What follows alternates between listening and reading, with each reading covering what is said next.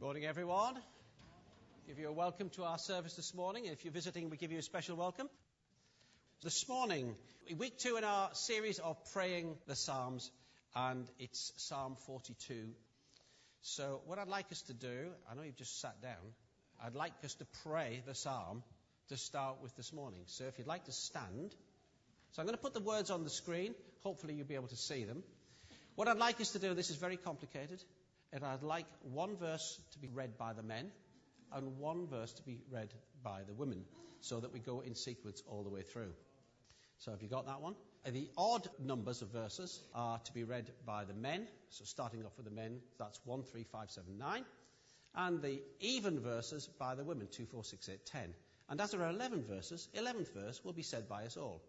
So you've got to pay attention and think about what you're saying this morning. So, fellas, you are odd. Now that will, that will be very easy for some of you. So you're odd and the ladies are even. We're praying this prayer as if this was our prayer to God. We're not just saying some words. This is our prayer this morning. So let's make it your prayer. So fellas, we're off first. As the deer pants for streams of water, so my soul pants for you, my God. My soul thirsts for God, for the living God. When my tears have been my food day and night, while people say to me all day long, Where is your God? These things I remember as I pour out my soul.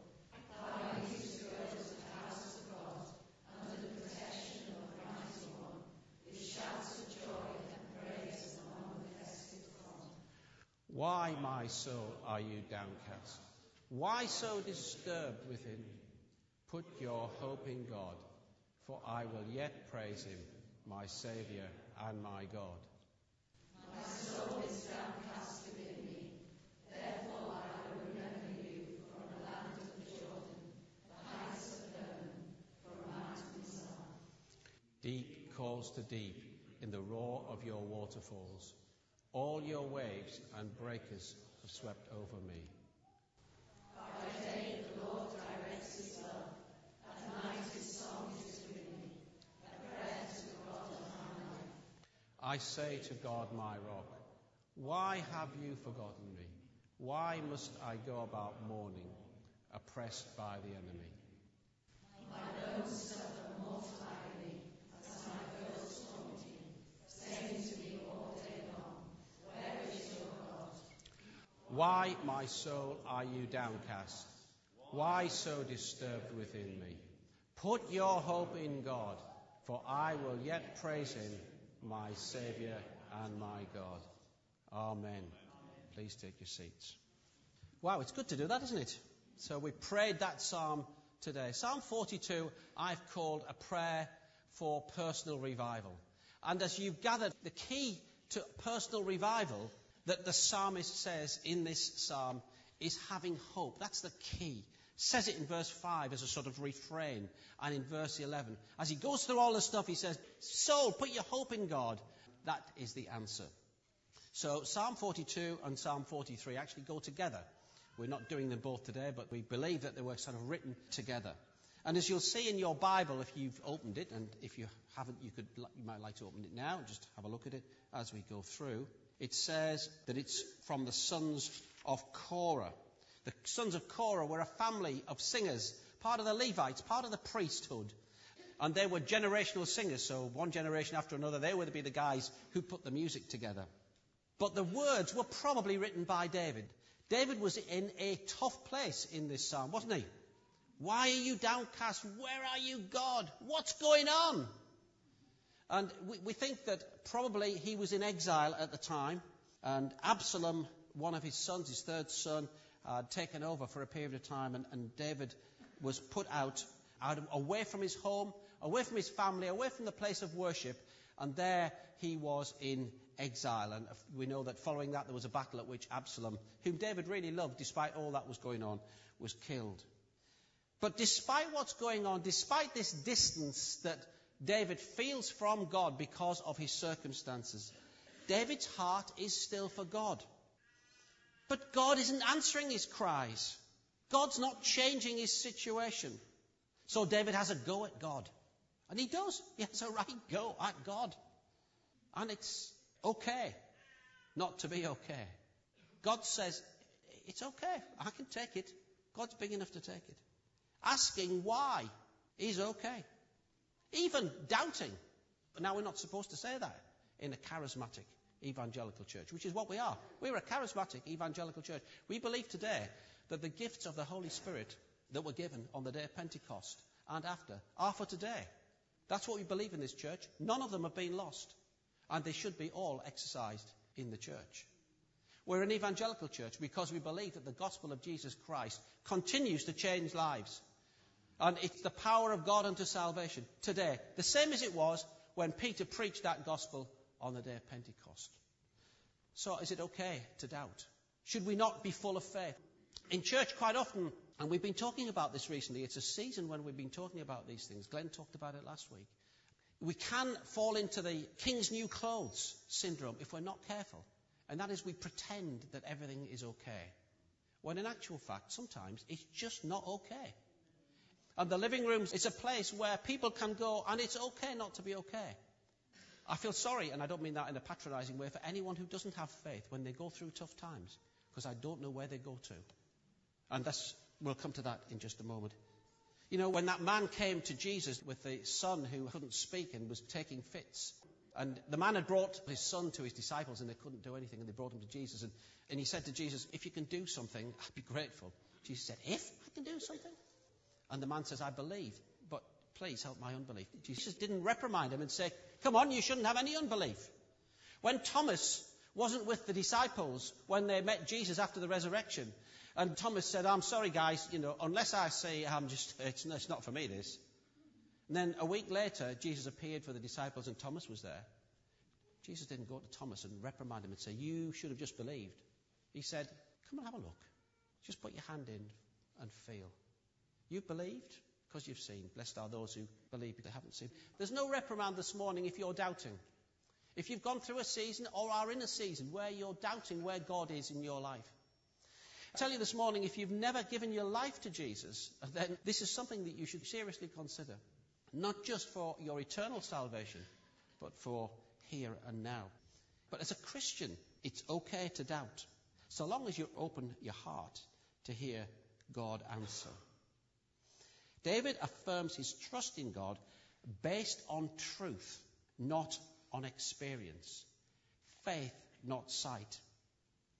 So he rails at God and affirms him at the same time. And this is the big paradox that is really the point for me of this psalm this morning. The paradox is he trusts God, he talks to himself, uh, he acclaims God. At the same time, he's saying, God, where are you? How does that work? It's a complete paradox. It's almost as if David has a split personality. It's, I believe, help my unbelief. Exactly as we've been thinking this week. So, does David still trust God? All the current evidence for David around him is that God is not with him.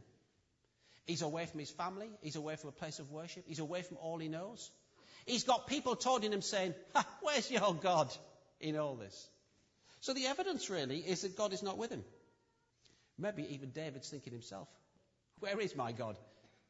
And so he goes through this cycle of speaking to himself and speaking to God and hanging on to faith and that which he knows from the reservoir and well that he has in his life of experience of God. But round him, nothing's changing. Do you feel like that sometimes? You pray about guidance. You pray about your family situation, your finance, your health, others. And you know in your heart it's right to do it. And you believe in your heart, but nothing's changed. That's what I want to talk about this morning. That's what this psalm tells us and encourages us this morning. It's not wrong to be in that place, but it is right to have hope in God who will bring things about in his own time and in his own way. So that's by way of introduction. This is a prayer for personal revival. David's at his wits' end and he prays that God will revive him. David cries to God and he speaks to himself. with words of hope and encouragement. God is able to heal us, but the truth is sometimes He doesn't in our lifetime.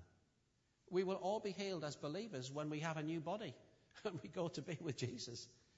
We will all be healed. There will be no more suffering. There will be no more tears. But I can't guarantee you'll be healed today. We believe in this church to pray for people for healing. We believe that God heals today. But He doesn't heal everybody, does He? And I can't tell you why. But I do know that if we don't pray, the likelihood is that we won't get healed. So we pray for healing. And how do we grapple with this paradox that we believe and yet we don't sometimes see the answer to our prayers? So, is it all still worthwhile? Is it just for eternity that we trust Jesus? And David would say to us here, no, it's not just for eternity, it's for here and now. There is a life to be lived, even in the doubts and the pain, even in the where are you now, God times. There is a quality of life that's a million times ahead of the alternative. Life in all its fullness, even if it's not life in all its perfectness.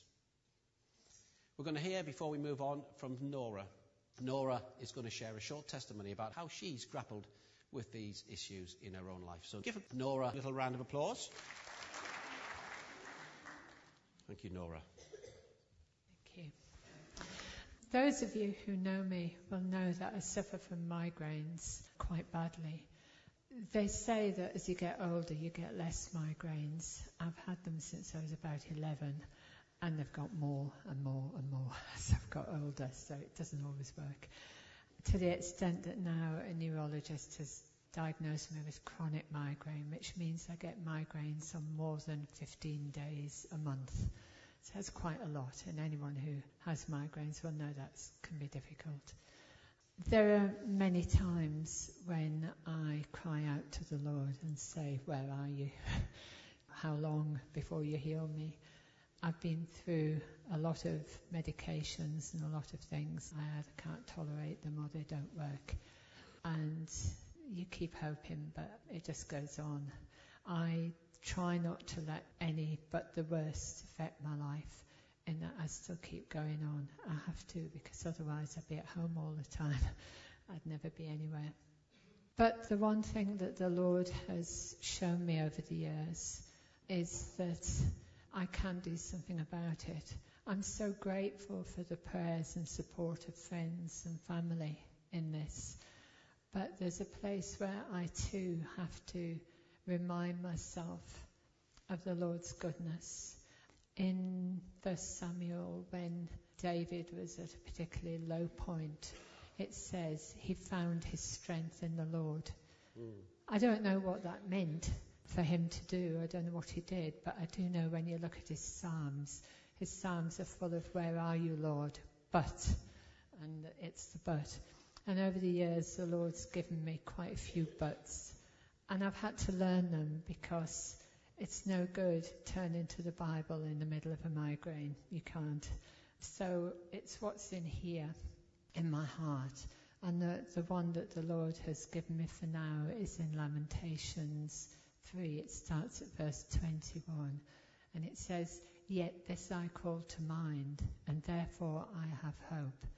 Because of the Lord's great love, we are not consumed, yes. for his compassions never fail. They are new every morning. Great is your faithfulness. Amen. And that's what we have to hang on to. That's what I have to hang on to. It hasn't changed the migraines, but it does change my attitude. Amen. Okay. Don't go. Thank you for that. Many of you might not know, but Nora comes in and volunteers several days a week, several days a month to help us in the church, help Susanna in particular, and all of us in administration. And sometimes I ask her, How is she? And she just says, I've got a migraine.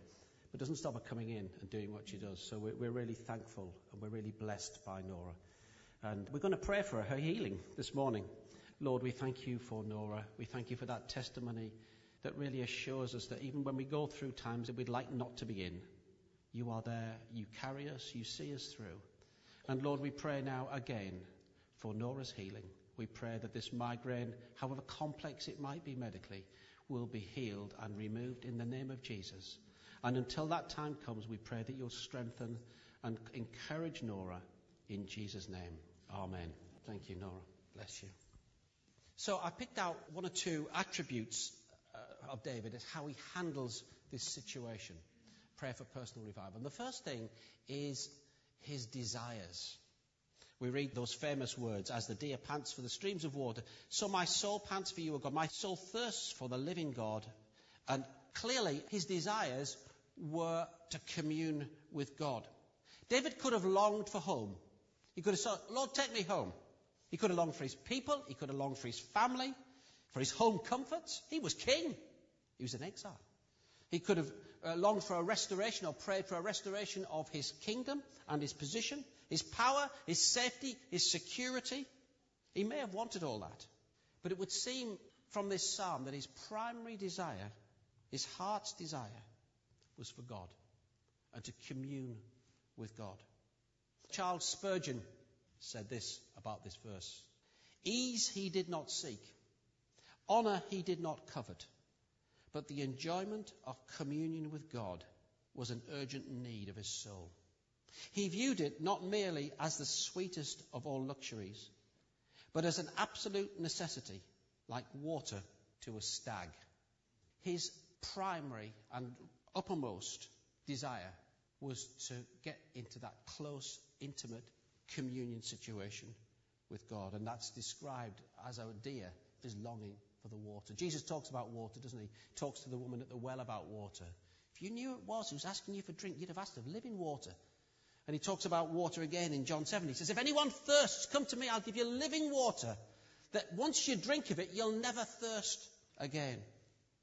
So the question this morning is when we're facing these times, and statistics are right, there'll be one in four of us here this morning 50, 40, 50, 60 people here that will be going through these difficult times right now.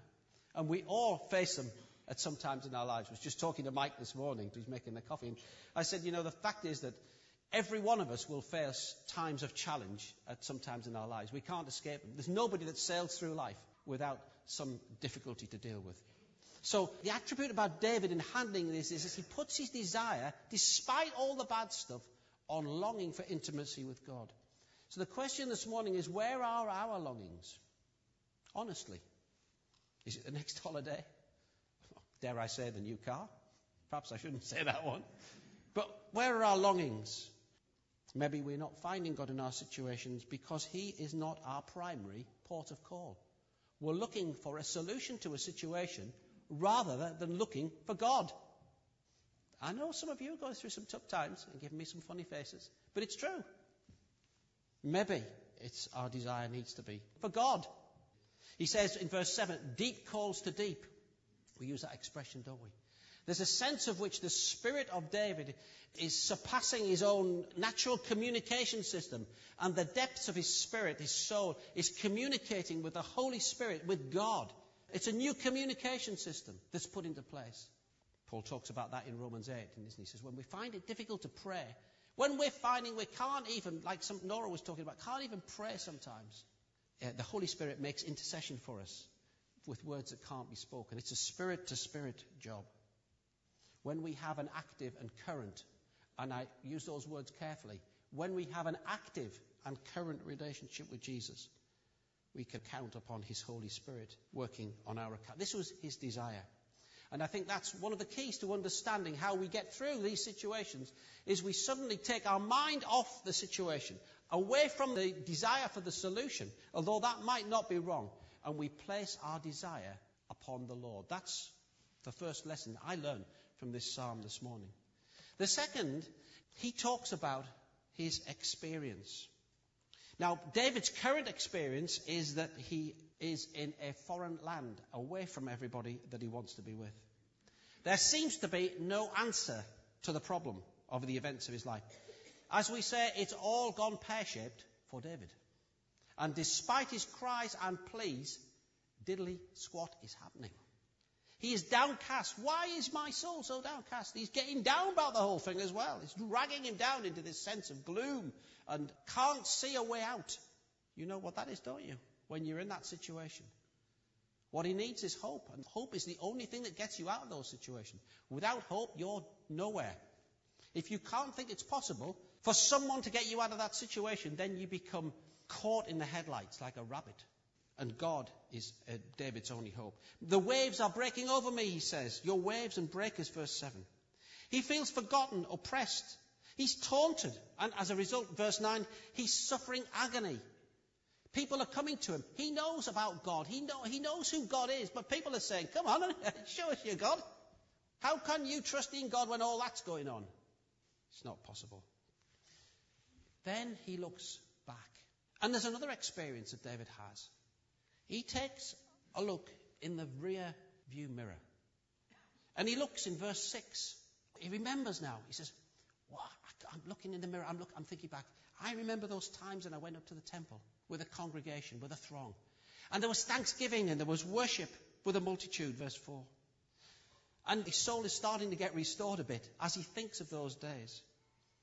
And you know, uh, one of the ways in which we can help ourselves through this situation is to be with other Christians, to be with other people who will help us, to be in a place of worship. You know, if you're feeling a bit that way, that you can't see the way forward, come here and worship the Lord. Even if you don't feel like worshipping, put yourself in a worshipful situation where others are worshipping, even if you're not, and suddenly you'll find yourself caught up with it. Suddenly you'll find God sort of reaching down and pulling you up. That's what David was doing. He said, I remember those times. How can I feel so downcast? This paradox all the way through the psalm. I'm feeling downcast, but I remember those times. There were great times going up to the house of the Lord. I was with the multitude. Don't underestimate the effect that your life group contacts, your connect threes, your coming to church. You know, don't underestimate what's going on spiritually in those times. They are a wonderful resource for times of trouble. And then he remembers in verse 6 the time when he was at Mount Mizar at Hermon, where he met with the Lord. And he's thinking to himself, wow, that was a great time too. You know, if God's done all that in the past, he can do it again in the future, can't he? And his spirit starts to rise. We're going to hear another testimony now of a couple who are not here this morning. It's Richard and Annabelle. And just before we show the video, if you can get it queued up. Richard and Annabelle, for those of you who don't know, who are new to the church or relatively new, Richard's our worship leader here, runs a worship team and was an elder until just recently, and his wife Annabelle. They were involved in a terrible road accident. 12, it's 12 years ago this May, he tells me. They were members of the church. He felt called to ministry. They went to Spurgeon's College, and then he went to Bicester Baptist Church, where he was there for a short time. And for a birthday present, they bought a motorcycle. And they went out actually on his birthday on a motorcycle ride. And as they were going down the road, someone who either hadn't seen them or whatever turned in front of them, and the motorcycle, his bike hit the car, and Annabelle was on the back, and she went over the top and ended up with severe head injuries as a result. And they are some of the most valued members of our church. And we're going to hear their testimony this morning. First of all, from Annabelle, and then from Richard, as to how they dealt with this paradox of a situation that's difficult and yet trusting in God. Thank you. Hi, Richard and Annabelle. Great to be in your home this morning. Just for you to share a little bit about your experience through your tough times in connection with this psalm. So I think you're going first, Annabelle, is that right? Yes, it is, yeah. And um, Stephen going to read this as short-term memory has had a hit, so I forget what I'm talking about quite often. At the beginning, major head injury, loss of memory, short-term, loss of my right side. Although I went through down times thinking, why, Lord, has this happened? And I went up and down in my depressed moments, but they didn't last more than a few days. I never once thought that he was not there and that he was with me in the mess. I was even able to share with nurses and patients that if I didn't believe Jesus was with me, speaking words of comfort, I would have given up. I found it hard to imagine trying to cope with all that went on without him. There were many in deep depression on the ward, and I took courage that I had someone who was real to talk to and help me face all that I was going through. At first, I was bedbound with a lift to move me, and gradually managed to begin learning to move, walk, talk, and use my left hand. I knew however I ended up, God would send others to help me, although apart from Richard, I found it hard to rely on others all the time. It's been over the years of testing time, very frustrating at times, but I can always take myself back to where I've come from and be so thankful to God for his ongoing healing and love for me. Well, that's amazing. Thank you very much, Annabelle. I hope that's okay. That's wonderful. That's good. Richard. Well, Steve, I've got many memories of the collision. It's quite vivid still in, in my mind. But one thing stands out that on the road, when I ran to Annabelle and she was lying there, I really did think that she was dying. Um, that's what it looked like. I thought, this is it. Goodness.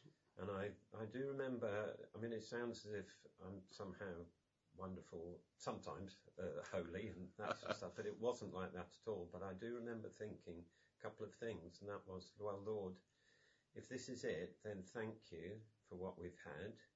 And I also do remember vividly thinking, you know, I'm not going to start now shaking my fist at the sky, Mm. sort of saying, why has this happened? Where are you, Lord? Because I knew and I think it's, that's because we had godly parents who brought us up, you know, in the faith to, to learn to pray and to read the Bible. You know, I'm so thankful for godly parents.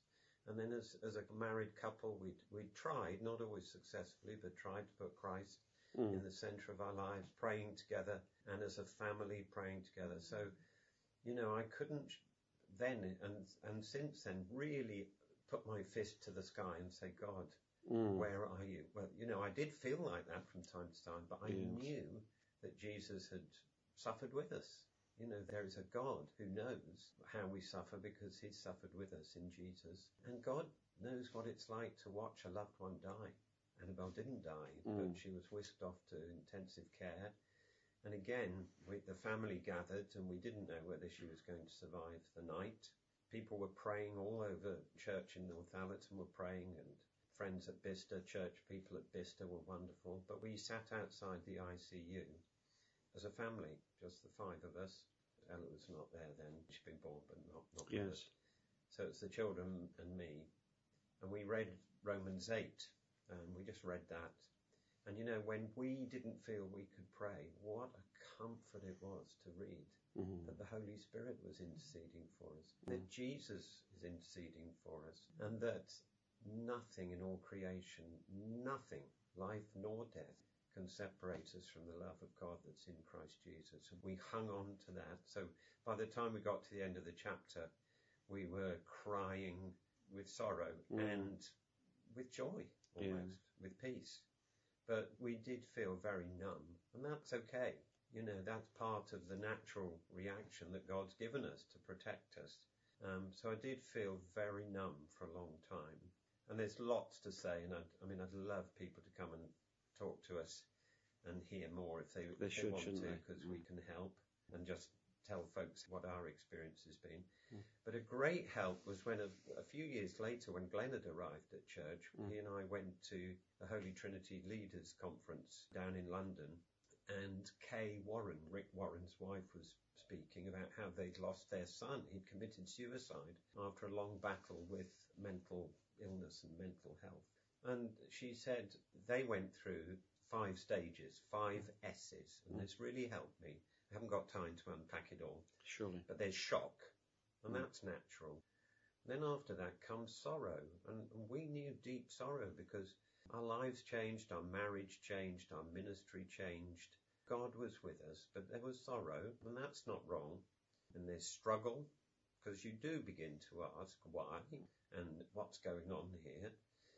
And I can talk to folks about that sometime, perhaps. So there's shock, sorrow, struggle, but then there comes surrender. God does bring us to a place where we just say, Lord, we're in your hands. You know best what's going on. Mm. Then out of that comes service. You can comfort others with the comfort you've received, as Paul says. That's wonderful. But the one that's really, really helped me was that in struggle, in wrestling with God, wrestling is okay because Kay Warren said wrestling is a close contact sport. Mm. And so you wrestle with God, but you're in close contact with Him. Mm. So that's okay. And you come through those things, not always in the same order or whatever, but we've, we've come through. There are days, as, as the hymn writer says, days of darkness still may meet me. Mm. Sorrow's path I often tread, but the Saviour still is with me. By his guiding hand I'm led. People have said, Where is your God? why did that happen? If you believe in God, why did he let that happen? You say, look, life happens, Yeah. but God is with us in Christ Mm. in all aspects of life. Mm. And I just say very briefly to finish, do your best to build your life on the rock. Jesus said if we build our lives on him, it's like building our, our house, building our lives on rock, on Mm. him and his words. When the storms come, then you've got that hope of a sure foundation. We're not the rock, he is, and he will hold us firm and steady. Those habits of just reading scripture, the psalm says about going with the festive throng to God's house. Keep going to church. Mm. When things happen, keep going to church. It's hard, Mm. but God's people are wonderful. At Mm. Bista and at NLBC, folks have been so good. When we haven't been able to pray, people have prayed with us. People have read the word. Be prepared and build your life on Christ. Then when the storms come, you'll know that he is the sure foundation, even if you're going through that shock and sorrow and struggle. He'll hold you in his hand. Jesus holds us in his hand. The Father holds us in his hand. We are, and that's been our experience, doubly held. So when we sing, Blessed be your name, on the road marked with suffering, it was literally a road marked with suffering. Blessed be the name of the Lord. Well, bless you, Richard. and Thank you, Annabelle, for sharing those deep thoughts and experiences. I'm sure they'll be a blessing to many today. God bless you. Thank you. Thanks. Wasn't that wonderful? It's very precious, that uh, testimony. Well, we've heard from David, we've heard from Nora, we've heard from Richard and Annabelle. The other remaining attributes that I picked up from this psalm, as well as David's desire and his experience, was his confidence. He was able to confidently put his life in God whom he trusted, even though he could not explain what was going on, why it was going on, or even when it would stop going on. His declaration is in verse 9 God is my rock. And yet the very next words are, Where are you? This paradox continues. But David was able to do something which Nora spoke about, which was draw on a reservoir of a faithful experience of God. He was able to draw on that and drink from it, even if he wasn't experiencing that day by day. It's as if like his, his heart was overruling his head. His head was saying, what's going on? There's nothing happening. His heart was close to God because that's whom he desired. He says he could sing God's song and God's love would come. Our faith today, brothers and sisters, is not just based on our experience, because life's experience goes up and down and in and out. Our relationship with God is based upon truth the truth of what God says He is and what God says He's done. And despite all that's gone wrong for David, he still calls God his Saviour in verse 5 and verse 11. God his Saviour, despite all that's going on. He's not saving him now, is he? But he knows in his heart that God is his Saviour. And that is a confidence that can carry us even when we're not able to carry ourselves. Just like that child is thrown into the arms of God, as Richard was just testifying there. And the final attribute, oh, here's C.S. Lewis.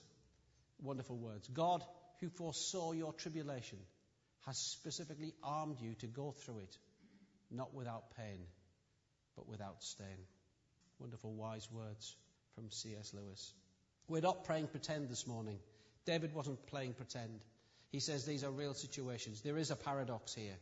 But I'm going to tell myself, and that's what he does. I am going to tell myself I'm going to put my hope in God, even if I don't feel I want to, because I know that's the right thing to do. And the past experiences, I have confidence that God will see me through. The fourth of these this morning, you see in this psalm, David's commitment. There's only one way for him. He could not choose another way. He's saying, you know, my, my option is actually to give it all up and say God's not real and my past experience is just a figment of my imagination. I'm going to give it all up. I'm going to try myself. God has given up on me, so I'm going to give up on him. I've heard that kind of said many times before. This one thing I know, David says, I don't care what the circumstances are. My experience of God, my faith in trust in the living God, my trust in his rock like nature, his salvation is such that there's only one way forward. I'm going to commit to that. And so he says in those two refrains, verse 5 and verse 11, he says, Why? He speaks to himself. You know, in, when we're in difficult situations, we can't help listening to ourselves, can we? But how often do we speak to ourselves and give ourselves a good talking to? Now, I know that speaking to yourself can be classed as a bit odd. you know, you get locked away for speaking to yourself. No, David is speaking to himself. He's speaking to his soul. Come on, why are you downcast, soul? Don't misunderstand me. He's, he's not saying pull yourself together. He's not saying that. Not at all. He's saying, look, you're downcast. I understand that, soul. Why are you disturbed? I understand that, soul. But look, I want you, soul, to put your hope in God. And he speaks to himself. He gives himself a good talking to. Our deliverance on earth from the situations that we face is not a reflection of God's love. In other words, if we're not delivered, God doesn't love us. That's not true. There's a bigger prize. Lots of things and questions that we can't answer. But it's like the, the man who was healed of, of blindness. And folks came to him and said, Can you explain what went on there? And they pursued him. And they came to the man's father, and, and he says, oh, You'll have to speak to him. And he says, Look, stop there. Go no further. I can't tell you how it happened. One thing I do know I was blind and now I see. It's that kind of thinking that David has here. He says, I can't explain the situation. Yes, I am downcast, but there's one thing that I am not prepared to let go of, and that is, I am going to put my hope in God. Why are you downcast, O my soul? Why so disturbed within you? Put your hope in God, for I will yet praise him, he says in faith, my Saviour and my God. Speaking to yourself is good. Speaking words of Scripture is good because out of them comes the truth of God. Out of them comes a rich resource and power source that when we feel at our wits' end, God's word, when spoken, will come to light and resource us like we would never believe. And David says to us this morning, hope in God, that is the key to your situation. However bleak it may look, God will never ever fail you. And this morning, if you've never put your faith in this Saviour, in Jesus who died and rose again for you, this is the day for you. Do it. If you've thought about it and you thought, well, I can't answer all these questions, uh, you know, and therefore I'm not going to take a step. Without faith, the writer of the Hebrews says it's impossible to please God. If you're trying to rationalize it, work it all out before you make a step of faith, then you will never ever take that step of faith. You have to take a step of faith and then the light bulb goes on and things start to make sense. This morning, for those of you who are going through tough times, for those of you who have, and those of you who will go through tough times, so that's basically everybody here this morning, David says, put your hope in the living God. Let's pray together, shall we? Father, we thank you for the rich resource of your word this morning. We thank you for David, who was so brutally honest about how he felt and we thank you for the great encouragement he is to us. David, described as a man after your own heart. We pray that we might be a man after your own heart. A man like David, who, despite how far our circumstances take us from you and how much we can't answer the questions, sometimes can't even face the day, we pray that we would speak to ourselves, encourage ourselves in the Lord, put our hope in the living God, who we know will never leave us or forsake us who has given his life for us upon a cross and risen again. Lord, we pray that we might be the people of God who shine your love through the darkest of situations and know your hand upon our lives. We thank you for Nora and her testimony this morning. We pray your blessing upon her. We thank you for Richard and Annabelle for those wonderful words of experience and encouragement. We pray your blessing upon them and upon all of us today that we would take away from this service your goodness and mercy even when we're in difficult situations.